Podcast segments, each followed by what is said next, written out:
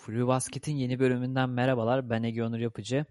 Bugün e, Eurolig'in çift maç haftasını değerlendireceğiz.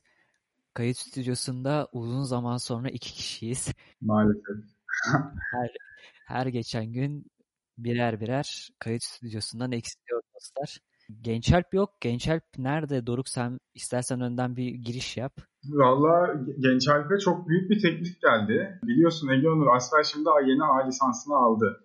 Ama tabii Euroleague'in kafasında çok ciddi soru işaretleri var. Tony Parker'ın çok ciddi orada tiranlığını e, ilan ettiğini, her şeyi kontrol ettiğini, nasıl bu adamı kontrol altında tutacağız falan. Onun için bir komite oluşturmak istediler. Akıllara da ilk gelen isim Türk basketbol medyasının doğayeni Gençer Kozan'dı tabii ki. Bence doğru bir tercih olmuş. Yani aynen onu Fransa'ya gönderip Bordo'ya yerleştirdiler kritik bir bölgeye. Oradan hem İspanya'daki takımlarla iletişim halinde olup hem işte Azveli bir yandan denetleyebileceği değişik bir sistem kuruyorlar. Ondan da haberleri e, aldığımız iler, ilerleyen haftalarda sizinle paylaşacağız sevgili dinleyenler. evet. Genç harften gelen haberleri sizlere aktarıyor olacağız. Yani bu kısmı da hemen aslında konuşacaklarımıza geçmeden önce şöyle hani bir soruyla geleyim sana artık Fransa'da basketbol dendiğinde akla Gençler Kozan gelecek gibi geliyor. Sen ne diyorsun buna Doruk? Yani tabii aynen orada hani onun önünde birkaç şahıs var sadece ama medya şey tarafında Gençler Kozan biliyorsun orada da bir grev var e, Lekip gazetesinde. O, onun boşluğunda Gençler orayı fazlasıyla dolduracaktır. Evet. Yani en azından sezon sonuna kadar yine aramızda olacak. Ee, yani komple bağımızı koparmadık tabii de Genç Alp'i Flu Radyo'dan şutlamadık. Ama zaman zaman da e, yine bizim aramızda olacak. Onun dışında biz kendi alanımıza e, dönersek bu hafta yine bir çift maç haftası vardı. Hatta ocağın son haftasında da e, yine çift maç haftası olacak. Bu çift maç haftasında akılda kalanlara baktığımızda temsilcilerimizin 4'te 4'ü vardı ki bir önceki çift maç haftasında 4'te 0'la kapatmıştık maalesef. Onun dışında Barcelona'nın Moskova'da iki galibiyeti var. Özellikle CSK değil de Kimki maçı çok akıllarda kaldı. Yani Kimki galibiyeti üzerine herhalde uzun uzun bir program yapabiliriz. Ama biz yapmayacağız tabii ki de. Ee, onun dışında yine Asvel'in e, bir Yunanistan turu vardı. Onlar da bir galibiyet çıkardılar oradan. Böyleydi. Biz istersen hemen temsilcilerimizle başlayalım. Fenerbahçe'de Guduric sonrası e, gözle görülen bir değişiklik var ama bu değişiklik acaba hani kolay fikstürden dolayı mı hani ardarda arda seri galibiyetler geldi yoksa Fenerbahçe'nin oyununda ciddi anlamda ilerleme var mı? Bu da bir tartışılabilecek bir konu.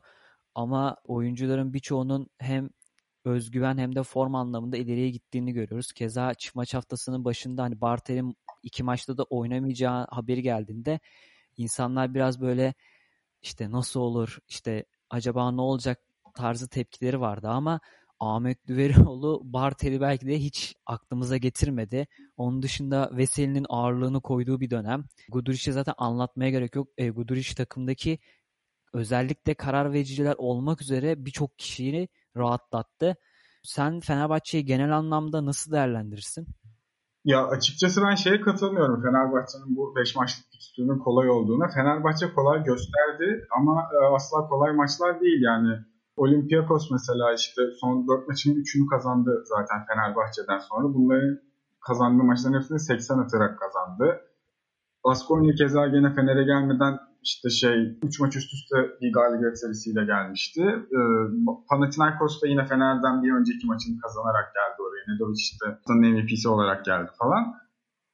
Fakat ya Fenerbahçe çok şeyi değiştirdi. Yani sezon başındaki oyun anlayışını zaten değiştirdi. Yani herkesin beklentisi Fenerbahçe'nin açık alanda, açık sahada geçiş hücumlarına dayanarak çok daha hızlı karar vereceğine yönelik işte savunmadan aldığı enerjiyle hücum edeceğine yönelik bir beklenti vardı bu kadro kurulduktan sonra ve e, ilk iki maçtaki galibiyet ve Bayern maçının ilk devresinde de e, buna benzer bir görüntü vardı açıkçası.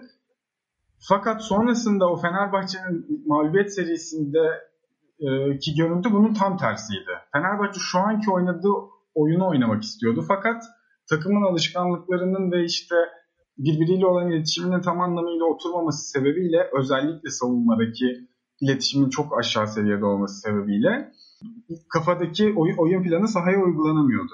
Fakat bu işte e, execution yani uygulamayı Fenerbahçe en sonunda tam anlamıyla oturttu. Burada e, hatırlarsanız geç işte Vurozan programının önceki programında şeyi konuşmuştuk genç harpte varken. Fenerbahçe'nin savunmayı tepede işte up devamında toplu oyuncuya baskı yaparak kurmaya çalıştığını, bunun da e, her zaman şey zayıf tarafta üçlükle cezalandırdığını takımların konuşmuştuk. Başlıca sebebinin de tabii ki topa yapılan baskının seviyesinin düşük olması, yeteri kadar agresif olamaması ve savunma rotasyonlarının sürekli aksamasıydı. İkincisi çok ciddi bir rebound problemi vardı Fenerbahçe'nin ve bunu kompanse e, edemiyordu. Hiçbir hiçbir alandan kompanse edemiyordu yani. Fener en büyük değişim burada işte bu rebound problemi hala devam ediyor bu arada. Buna dair bir çözüm yok. Fakat hücum ribandını verdikten sonra Fenerbahçeli oyuncular kafa olarak buna hazır çıkıyorlar ki sahaya herhangi bir şey gözükmüyor yani. Çünkü hani işte 15-20 saniye boyunca iyi savunma yapıyorlar. Ondan sonra hücum ribandını vermek oyuncular için sahada çok ciddi bir aslında psikolojik bir de, de, demoralizasyona sebep olabilir yani. Ama Düşürebilir onları. Aynen. Asla düşmüyorlar çünkü buna hazır olarak sahaya çıkıp hemen herkes e, rotasyonu tamamlamaya çalışıyor. Panathinaikos mesela 21 hücum ribandı aldı. Burada biraz Panathinaikos da yardım etti Fenerbahçe'ye açıkçası. Yani hücum ribandı aldıktan sonra boyalı alanda oynamaya çalıştılar. Veseli olsun, Pierre olsun, Edi olsun. Edi bile çok iyi savunma yaptı mesela.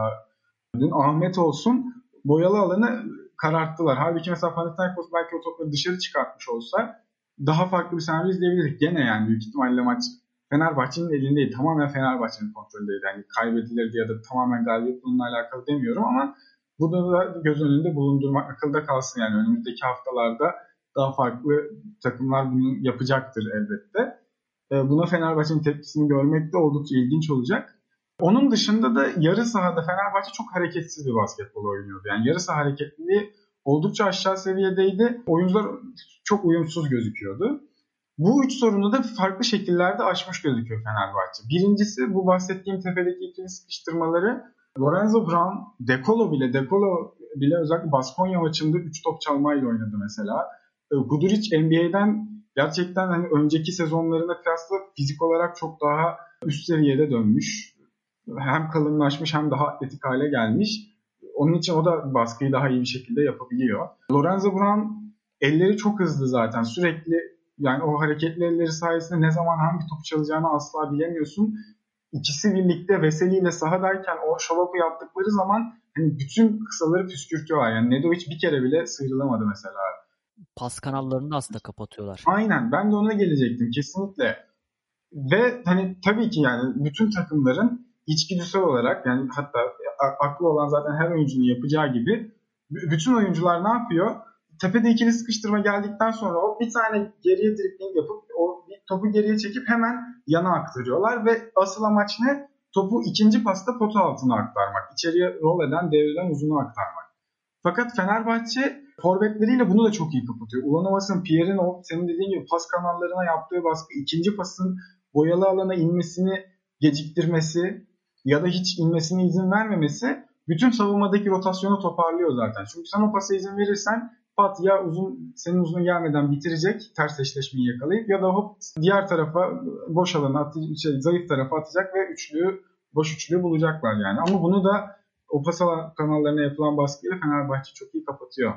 Üçüncü konu hücum anlamında da yani yarı saha hareketliliğini Fenerbahçe yani şu andaki trendlere uygun bir yarı saha basketbolu oynamıyor aslında yani hani pick and roll oynamayı zorlamayı bıraktı Kokoşkov hani bunun olmayacağı belliydi zaten. Lorenzo Brown ve Decolo ile tam anlamıyla bundan bir verim alınamadı. Daha fazla sürekli topun içeriden dışarıya çıktığı rakip rotasyonunu aksatacak işte zaten Guduric'in gelmesi mesela Guduric geldikten sonra hangi maçtaydı o? Bir alan savunması denediler mesela. Galiba Azvel maçında yanlış hatırlamıyorsam. Alan savunması denediler. Guduric üçlüyü attı. Ondan sonra vazgeçtiler. Olympiakos da olabilir yani yanlış bilgi vermeyeyim. Yani bunun da önüne geçildi. Ulan havasının Edin'in de daha fazla üçlük kullanmasının sebebi o içeriden dışarıla, dışarıya çıkarılan pasların iç dış dengesinin çok daha iyi sağlanması. Burada da tabii ki yani Veseli, Ligin zaten bence Euroleague'in en iyi pasör uzunu. Fakat Ahmet'i de anmadan geçmeyelim. Yani Ahmet maçlara sürekli o şeyle çıkıyor. Yani. Hiçbir zaman potu altında topu aldığı zaman pozisyonu bitireceğim diye değil. Her zaman çevre hakimiyeti çok üst düzeyde. Hep o da Kokoşkov'un oyun planına inanmış ve çok iyi kavramış ki orada iletişimin çok iyi olduğu gayet belli yani sahada gözüküyor koçla olan iletişimin. Bütün şeyleri sürekli görüyor yani dışarıya çıkartmaya çalışıyor. Bir önceki maçta 4 asist yaptı zaten kendisi. onun da performansını ciddi anlamda yukarı çektiğini belirtelim. Evet. Ya Fenerbahçe'de o dediğin gibi o iç dış dengesini özellikle bu hafta in, yani inanılmaz kurdu ve uzunların bir noktada o hücumda merkez haline e dönmesi de hem önemli bir şey oldu hem de o hücumların akmasına, o şutların daha yüzdeli girmesine, daha doğru şutların bulunmasında da önemli rol oynadı. Ben burada hemen bir sana Fenerbahçe'yi kapatmadan önce bir son bir soru sormak istiyorum. Sence Kokoşkov maçı tamamlayacak beşini buldu mu? Kokoşkov maçı tamamlayacak beşini buldu bence. Zaten Kokoşkov hani bence kafasında rotasyonları çok keskin olarak belli olan bir koç. Yani o genelde o anlık performanslara dayalı olarak çok fazla şeyi değiştirmiyor. Kafasındaki rotasyonu değiştirmiyor. Yani çok ekstrem bir durum olmadığı sürece. Herkesin kaç dakika alacağı maçtan önce belli. Bu oyuncular için de yani olumlu ya da olumsuz hani farklı şekilde yorumlanabilir tabii ki. Ama genelde maç sonunda şeyi çok kullandı mesela. Brown, Dekolo, Guduric üçlüsünün aynı anda oynadığını son maçlarda gördük özellikle kırılma anlarında. Bunun da takımı özellikle işte Brown Dekolo uyumunun da son haftalarda oldukça geliştiğini düşündüğümüz zaman, onların da birbirini daha iyi anlamaya başladığını düşündüğümüz zaman bu üç kısanın da verimi gitgide artacaktır bence. O zaman Fenerbahçe kısmını kapatıp bir diğer temsilcimize geçelim. Anadolu Efes de aslında yine son 5 maçta 4 galibiyet, 4. galibiyetlerini aldılar. 3 tanesi de üst üste olmak üzere. Yine onlar da playoff yarışının tam merkezindeler aslında. Geçen sene bıraktıkları yerden aslında bir noktada hani Final Four şampiyonluk adayı diyeceğimiz bir Efes hem sakatlıklardan hem de sezona düşük girmelerinden dolayı şu anda playoff savaşının tam ortalarındalar. Efes'in hala istikrar konusu soru işareti. Ama orada da yine e, kısaların iyi performansı devam ediyor. Onun yanında da o takımda tutkal görev gören e, Moerman veya Dunstan'ın da o sezon başındaki o üzerindeki o tutukluk da yok. Simon'un sakatlığı var ama yine eklenen bir oyuncu da var. Canan Musa. Sen hem Efes'in genel durumu hem de bu Canan Musa transferi için e, neler söylersin? Yani Musa Efes'e e, neler katabilir? Yani e, Musa gelmeden önce istersen bir şeyi konuşayım. Efe, Efes'in değişikliğinin ne olduğunu. Çünkü onlar da bir dört maçlık bir mağlubiyet serisinden çıkıp sonra yine bir Barcelona maçıyla belki de bu sezonun kırılma maçı diyeceğiz yani sezonun hikayesini konuşurken Efes adına bir çıkış yakaladılar. Arada kaybedilen bir tane Real Madrid maçı var. Onun da yani tamamen aslında ben yönetimsel bir hata olduğunu düşünüyorum. Efes kendi basketbolunu oynamadı. Orada birazcık hani Lasso'nun farklı hamleleri Efes'in kafasını karıştırdı. Efes ona karşılık vermeye, ona karşı aksiyon almaya çalışırken kendi oynamak istediği basketboldan uzaklaşınca kaybedilen bir maç olduğunu düşünüyorum. Onun dışında Efes kendi alışkanlıklarını sürdürerek, rakiplerine kendi oyuncunu dayatarak görece zayıf sayılabilecek rakipleri karşısında 3'te 3 yaptı. Azvel, Alba, Kinki. Tabii ki bunun yani önemini az, şey az gösterebilirsin yani. Tamam hani Efes 5'te 4 yaptı ama rakipleri zayıftı zaten kendi seviyesinde değil denilebilir. Ama bence durum bundan daha fazlası. Hem Larkin'in, Micic'in ikisinin de sezonun başından beri sürekli iniş çıkışlarının olduğunu göz önünde bulundurduğumuzda özellikle Larkin'in sakatlık dönüşünde kendisine bence şu anda birazcık haksızlık ettiğini düşünüyorum. Yani kendisine gereğinden daha fazla yükleniyor gibi geliyor bana maç içerisindeki vücut diline baktığımız zaman. Bunun işte e, oyuncuların hani kazan, kazanırken her şey çok daha kolaydır. Efes de şu anda bunu yapıyor. 3 3'te 3 yaptı ve bu kısaların ritim bulması ve tekrar özgüvenlerini kazanması açısından oldukça kritik olduğunu düşünüyorum. Ben burada çok kısa şeyi söyleyeyim. Ben iki gün önce Bryant Dunstan'la bir röportaj yaptım işte basketbol için. Onu da birkaç güne çıkacağım zaten ama Dunstan'la konuşurken şeyi sordum. Yani takım içinde ne değişti? Bu sonuçta çok ciddi bir toparlama olduğu bariz yani Barcelona maçıyla birlikte. Onun öncesinde hani tabii ki sakatlıklar vardı. Bu tarz bir sürü bahane sayılabilir. Ama takımın oyuna yaklaşımının da değiştiği çok bariz bir şekilde ortada. Dunstan'ın bana söylediği şey de şu oldu. Antrenmana olan yaklaşımlarının değiştiğini söyledi. Yani sezon başında daha herkes aman sakatlık olmasın hani zaten biz hani Eurolig'in en iyi takımıyız. Hani Ergin Ataman'ın da sürekli söylediği şey bu zaten Efes'le ilgili. Biz Eurolig'in en iyi takımıyız. Bütün oyuncular da kafasında hep bunu düşünerek sahaya çıkıyorlar. Rakipler de buna göre sahaya çıkıyor zaten.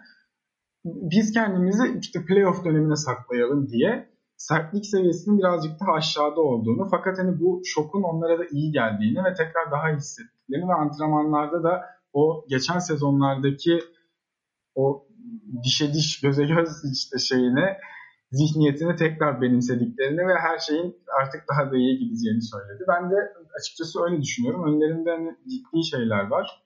Meydan okumalar var. Şimdi Rusya deplasmanına gidecek onlar da Fenerbahçe gibi. Ya umarım zaten Simon da döndükten sonra Mitch'le Larkin'in üstündeki baskıyı hafifletecektir. Musa konusu birazcık soru işareti. Sadece ona gelmeden önce ben sana şunu sormak istiyorum. Sence Efes'te playoff döneminde Lakin bu halde olursa son şeyde sorumluluk almaya hazır mı? Ne düşünüyorsun Larkin'le ilgili? Ya ben burada açıkçası ya Larkin'in eğer genelde o Mart ayından sonrasını Larkin'de biz hep işte ilk sezonda o Barcelona maçıyla o ve o serisiyle birlikte inanılmaz yukarı çıkan bir Larkin vardı. Geçen sene de keza oydu. Ama bu sezonki performansıyla hani o son topları kullanması biraz soru işareti gibime geliyor. Çünkü o hem o keskinliği hem de o tehdidi yokmuş gibime geliyor bana. Bunun yanında bir de takımda hem Misic var hem de ya sorun etmeyecek ama yine bu sezonda sakatlığına kadar da Efes'in bence sezon boyu sezonun başından beri sürekli ayakta kalan bir Simon vardı. Ya bu biraz işte Larkin'in en azından playoff öncesi vites arttırmasıyla alakalı gibi. Yani ona bağlıymış gibi geliyor bana. Aynen. Ya ben ama Larkin'in açıkçası hani fiziksel olarak tam kapasiteye ulaştıktan sonra yine birinci tercih olacağını düşünüyorum. Ya o ya o kesin öyle zaten. Çünkü yetenek hem yetenek hem de patlayıcılık seviyesinde zaten Avrupa'da hani yeri çok ayrı olan bir oyuncu. Senin peki söyleyeceğim bir şey, son bir şey var mı? Burada böldüğüm gibi oldu ama. Yok yani Efes'le ilgili başka bir de yani Moerman'ın artan grafiğine de değinebiliriz açıkçası. Özellikle yani o köşe üçlüklerinde ki yüzdesini Fenerbahçe, ligdeki Fenerbahçe maçı ile birlikte bir çıkış yakaladı o da. Onun arttırması takımı ciddi anlamda rahatlatıyor. Umarım Singleton da ona katılır. evet. Yani temennimiz o. Ben bu arada şey diyeceğim şimdi. E, Canan Musa'ya hala geçmedik. Şimdi Fenerbahçe'de Guduric transferiyle birlikte hem o hava değişti. Yani şimdi sadece Guduric transferi belki Fenerbahçe'nin o sen zaten burada çok güzel anlattın. Hem Kokoşkov olsun hem e, oyundaki o değişmeler işte vesaire birçok detayı anlattın. Ama Guduric transferi de sanki orayı bir fitilledi gibi hani o, o kibriti yaktı gibi oldu. Şimdi Efes'te de uzun hani şampiyon kadroyu koruyalım veya işte bir hani 19 e yazında da yine transfer yapılmamıştı. Sadece Peters gelmişti. E, uzun zaman sonra Efes'te bir ekleme oldu. Şimdi Canan Musa geldikten sonra en çok e yazılan şeyler birçok işte kişinin sürekli etrafında döndüğü şeyler vardı. İşte çok büyük yetenek, özel oyuncu, müthiş skorer. İşte buraya gelirse işte birazcık iyi oynarsa e, rol oyuncu güçlüsü olmayı mesela kabul etmeyecek falan filan. Fiziği çok iyi. Burada işte dörde kadar bile belki oynar. Ve 17 mi 10 17 veya 19 yaşında Teletovic ile milli takımda e, yaşadığı bir sürtüşmeyi çok düşürdüler. Hatta ev videoları falan da düştü. Efes şimdi yine Simon'un da sakatlandığı dönemde önemli bir skor opsiyonu ekliyor ama tutar mı veya olur mu bu bir hani büyük bir soru işareti önemli bir avantaj şu Ergin Ataman'ın oyuncularına genelde o özgürlüğü de verdiğini biliriz. Yani oyuncularını rahat da bırakır. Keza oyuncularıyla iletişimi de farklıdır yani. Misic'e yaklaşımı mesela farklıdır. Larkin'e yaklaşımı farklıdır. Keza bence e, Musa'ya da o e, yaklaşımı farklı olacaktır. Senin Musa'nın hem transferi hem de Efes'e katabilecekleri nedir? Yani şey şey yorumuna kesinlikle katılıyorum. Yani Musa'nın bir Avrupa takımında hangi koçun elinde en verimli olabileceğini sorsan Ergin Ataman'ı herhalde ilk üçte falan sayarım yani. Hani Itulis falan olabilir belki yani. Itulis, Ergin Ataman falan. Yani o tarz bir koç söylerim. Ama ben hani şey noktasında Musa Efes'e seviye atlatabilir mi noktasında ona çok hani gerek olmadığını düşünüyorum açıkçası. Yani seviye atlatmasa da olur hani orada Simon'u yedekleyecek ikinci bir opsiyon olarak bulunsun. Takıma enerji katsın yeter gibi geliyor en azından bu sezon için. Zaten 2,5 yıllık bir kontrat. 21 yaşında bir oyuncu.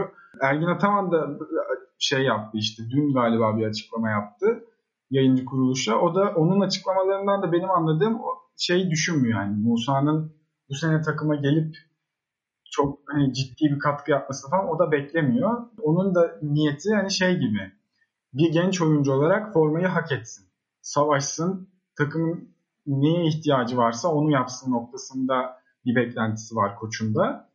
Onun için çok kritik bir noktada olacağını düşünmüyorum. Fenerbahçe şampiyon olsa Anthony Bennett hamlesi gelmişti ya. O ilk geldiğinde de böyle işte yok birinci draft çok büyük yetenek falan şeklinde hani böyle dört o Fener'in bariz bir uzun eksiği de vardı o sene. Antic'ini Antic'i yedekleyemiyordu hiçbir şekilde. Antic 35 yaşında falan galiba sırada. Evet, evet.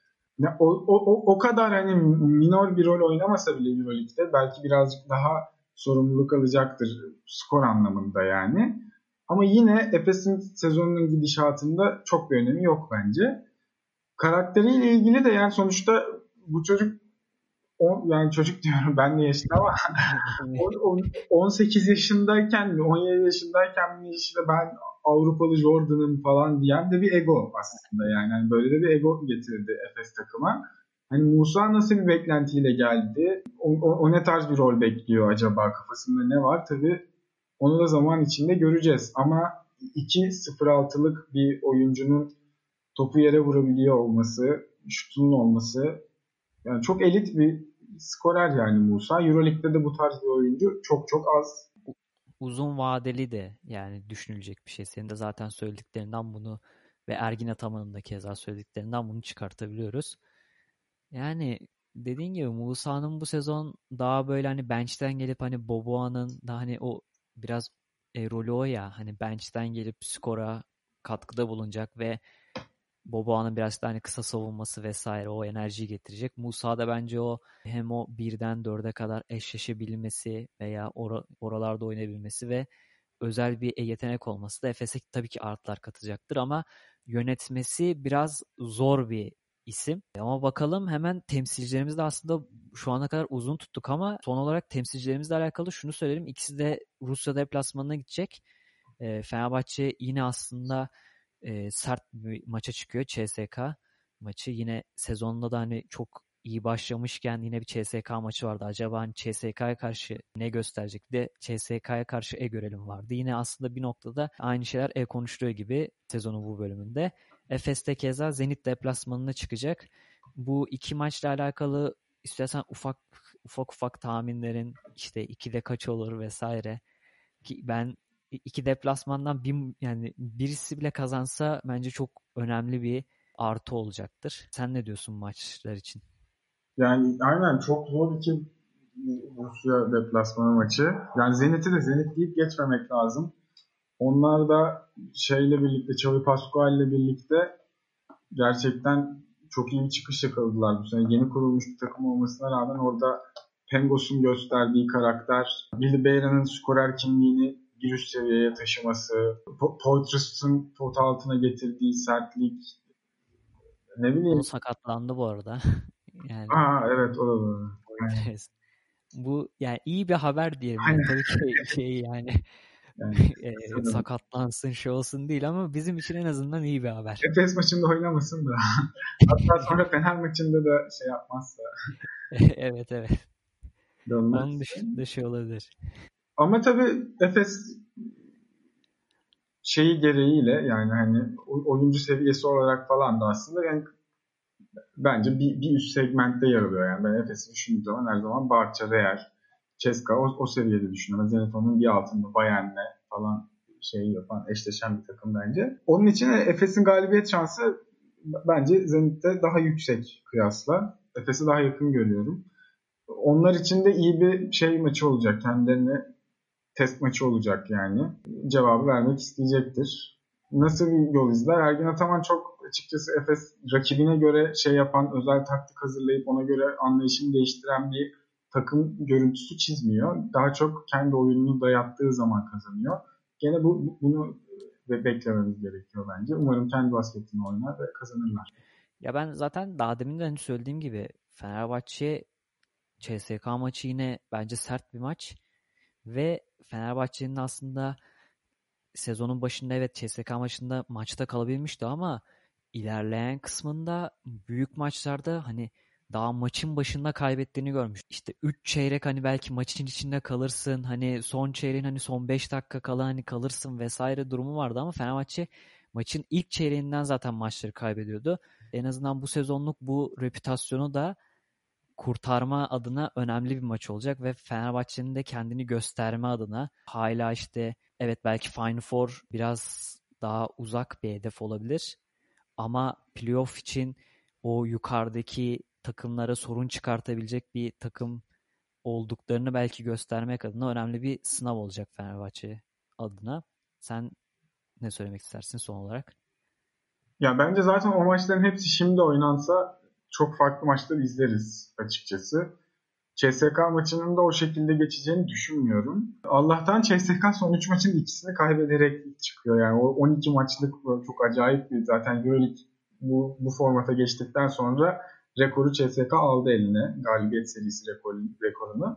O şeyden sonra bu tarz bir darbe almış olmaları en son işte kaybedilen Barcelona maçında takım özellikle hücumda hiçbir şeyi üretememesi, Barcelona'nın savunmasına hiçbir şey çözüm üretememesi, Mike James'in takımdan uzaklaşması, yalnızlaşması adeta.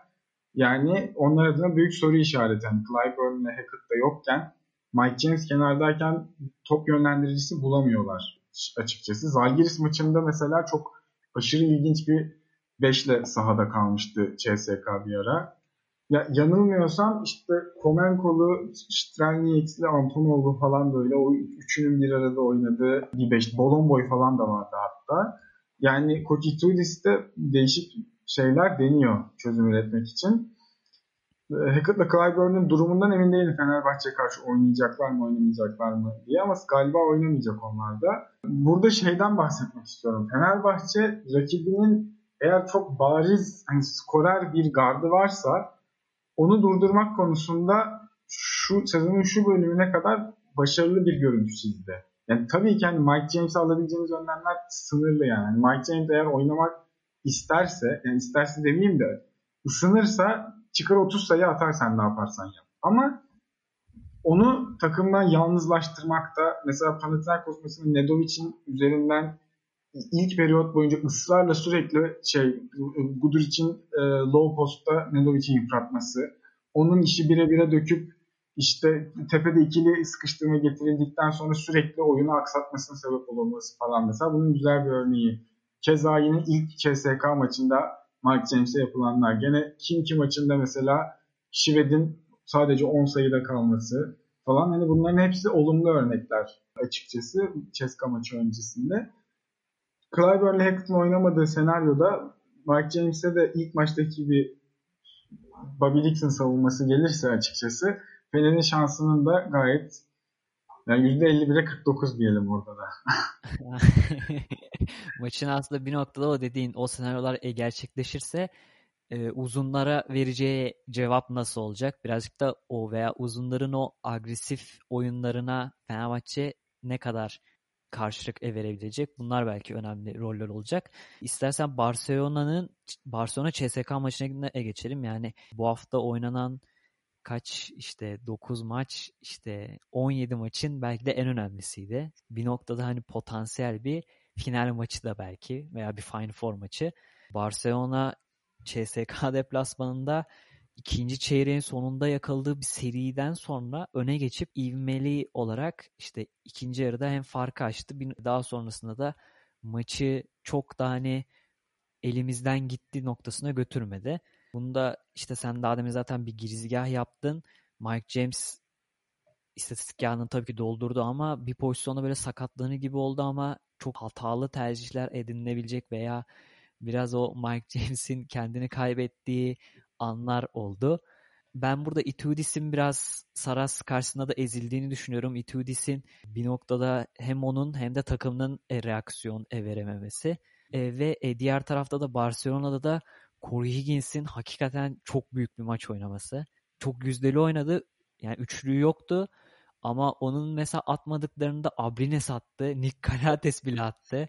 Ve Barcelona pota altının iki kilit oyuncusu ve takımın aslında iki e, kilit oyuncusu Brandon Davis ve Emirotic olmadan e, CSK deplasmanında müthiş bir galibiyet aldı. Barcelona'nın aslında bu sezon baktığımızda hedef maçların hepsinde ağırlığını koyduğunu ve e, rakiplerine mesajı çok net verdiğini görüyoruz. İşte bunda daha sezonun ilk maçı CSK'yı yine e, yenmişlerdi. Milano maçını hatırlıyoruz. Büyük bir seriye yakalamışlardı e maç sonunda. De Real Madrid maçı vardı keza yine e, Euroleague'de tabii e, Real Madrid'de biraz karşılaşmak isteyeceği zamanlarda oynamıştı ama e, yine yenmişti. Burada da yine CSK deplasmanında çok net bir galibiyet aldılar. Sen maç özelinde e, neler söylemek istersin? Valla maç özelinde yani hani aslında Itudis'lik de çok bir durum yok. Itudis zaten hani oyun planı net olan bir koç bence. Bir, yani Saras'la çok kıyaslayamayız bence. Yani çok farklı stillerde koçlar. O daha çok hani oyuncularına alan açıp çok işte yetenekli diyebileceğimiz yani Euroleague'in en iyi ikililerini bir araya getirip işte Militinov Şengelya, Mike James, e, Hilliard, Clyburn gibi oyuncularına alan açma konusunda uzman bir koç. Hani orada oyuncuların o e, bir bireysel üretiminde tıkanınca Ceska'nın da oyun düzeni bozuldu zaten şeyden sonra. İki, ikinci çeyreğin ortalarından sonra falan. Yani bence Ceska'yı zaten maç içinde tutan şey çok ekstra performansıydı. Çok acayip hücum ribandı aldılar. Hani gene kaçırıyorlardı falan tam şey yapamıyorlar ama hücum ribandı alarak sürekli bunu o açığı kapattılar. Çok uzun bir süre top kaybı yapmadılar. 15 dakika falan yani böyle hiç top kaybı yapmadılar. O şeylerde rakamlar normale dönmeye başladıkça e, Barcelona yavaş yavaş oyunun kontrolünü aldı. Yani Barcelona neyi değiştirdi diyebiliriz. Daha fazla üçlük kullandılar normalde kullandıklarına göre. Yani ortalama 20 üçlük kullanıyor Barcelona. O maçta 27 üçlük kullanmış. Hani bu da bize sezonun geri kalanı için hani şeyi de gösteriyor yani. Hani oyunun getirdiğini de oynayan bir takım aynı zamanda Barcelona. Hani tabii ki çok net bir planları var ve çok katı yani Yasikevicius özellikle bu planın uygulanması konusunda. Hani sen planın dışına çıkıp üçlük attığın zaman falan azarı eşitirsin yani. Daha o Obradovic ekolünden gelen bir koç olduğu için takım bunu da yapabiliyor zaten. Çok yetenekli bir takım. Mesaj maçıydı onlar adına. O mesajı da verdiler. Ama tabii yani Clyburn'la Hackett'ın olmadığını da hatırlatalım tekrar. Evet. Yani onlar da zaten CSK'nın oyununun çok önemli bir parçası. Aynen. Yani şöyle söyleyebiliriz. Yani ya CSK zaten ya onlar olmadan da müthiş bir takım ya. Sonuçta kenardan gelenlere bakıyorsun. Yani Barcelona bence aslında ilk o yani o ilk yarının ilk 15 dakikası falan da hani bir noktada o yüzden de e, e, biraz e, bocalamış oluyor. Çünkü hani kenardan gelen mesela Ebolombo gibi bir uzun var. Çok mobil bir uzun. Yani Avrupa'da kısa karşısında e, kalabilen nadir uzunlardan biri. E, keza yine ya Strelnieks var backup olarak. Ya Strelnieks bence çok kötü bir oyuncu değil. Ama yine de hani Barcelona'da biz zaman zaman Westerman yerine Adam Hanga'nın da hani e, maç içinde oyun kurucu olarak oynadığını gördük. Kalitesi kenarda olduğu zaman. Hackett olsaydı ama mesela Clyburn ve Hackett olsaydı da mesela Hackett'ın Corey Higgins savunması veya Kalates savunması da yine e, çok belirleyici olacaktı. Yani e, Corey Higgins'in özellikle o orta mesafe şutlarını bu kadar rahat atabilir miydi veya bu kadar e, yüzleri atabilir miydi? Bu mesela önemli bir soru işareti. Veya Clyburn olsa Barcelona Clyburn'u işte hem Clyburn'un hem Mike James'in hem Şengeli'nin, Emily Tunov'un olduğu iş çok fazla opsiyonun olduğu bir beşi e, nasıl savunurdu? Bu da mesela önemli bir e, soru işareti ve e, Saras'ın nasıl cevap vereceği de mesela meçhuldü. Ama onun dışında yani dediğimiz gibi Barcelona'nın bu sene cidden yani bütün hedef maçlarında rakiplerine çok net mesajlar veriyorlar. Ve ben e, sezonun ilk maçından sonra iddia işte ismini vermeyeyim ama bir iddia uygulamasında uzun vadeli daha ilk maçtan sonra direkt Barcelona'ya e, şampiyon olarak atmıştım. E, biraz da e, kazanmasından ve bu, ve bu büyük maçları iyi oynamalarından dolayı da mutluyum açıkçası. Ama yine de oluyor. Barcelona neden şey yaptı. Bu kadar özgün falan. Evet. E, ama yine de e, biz yine tarafsızlığımızı koruyalım. e, o zaman bu haftalık bu kadar diyelim. Biz dinlediğiniz için teşekkür ederiz. Sonraki bölümlerde görüşmek dileğiyle. Hoşçakalın. Görüşürüz.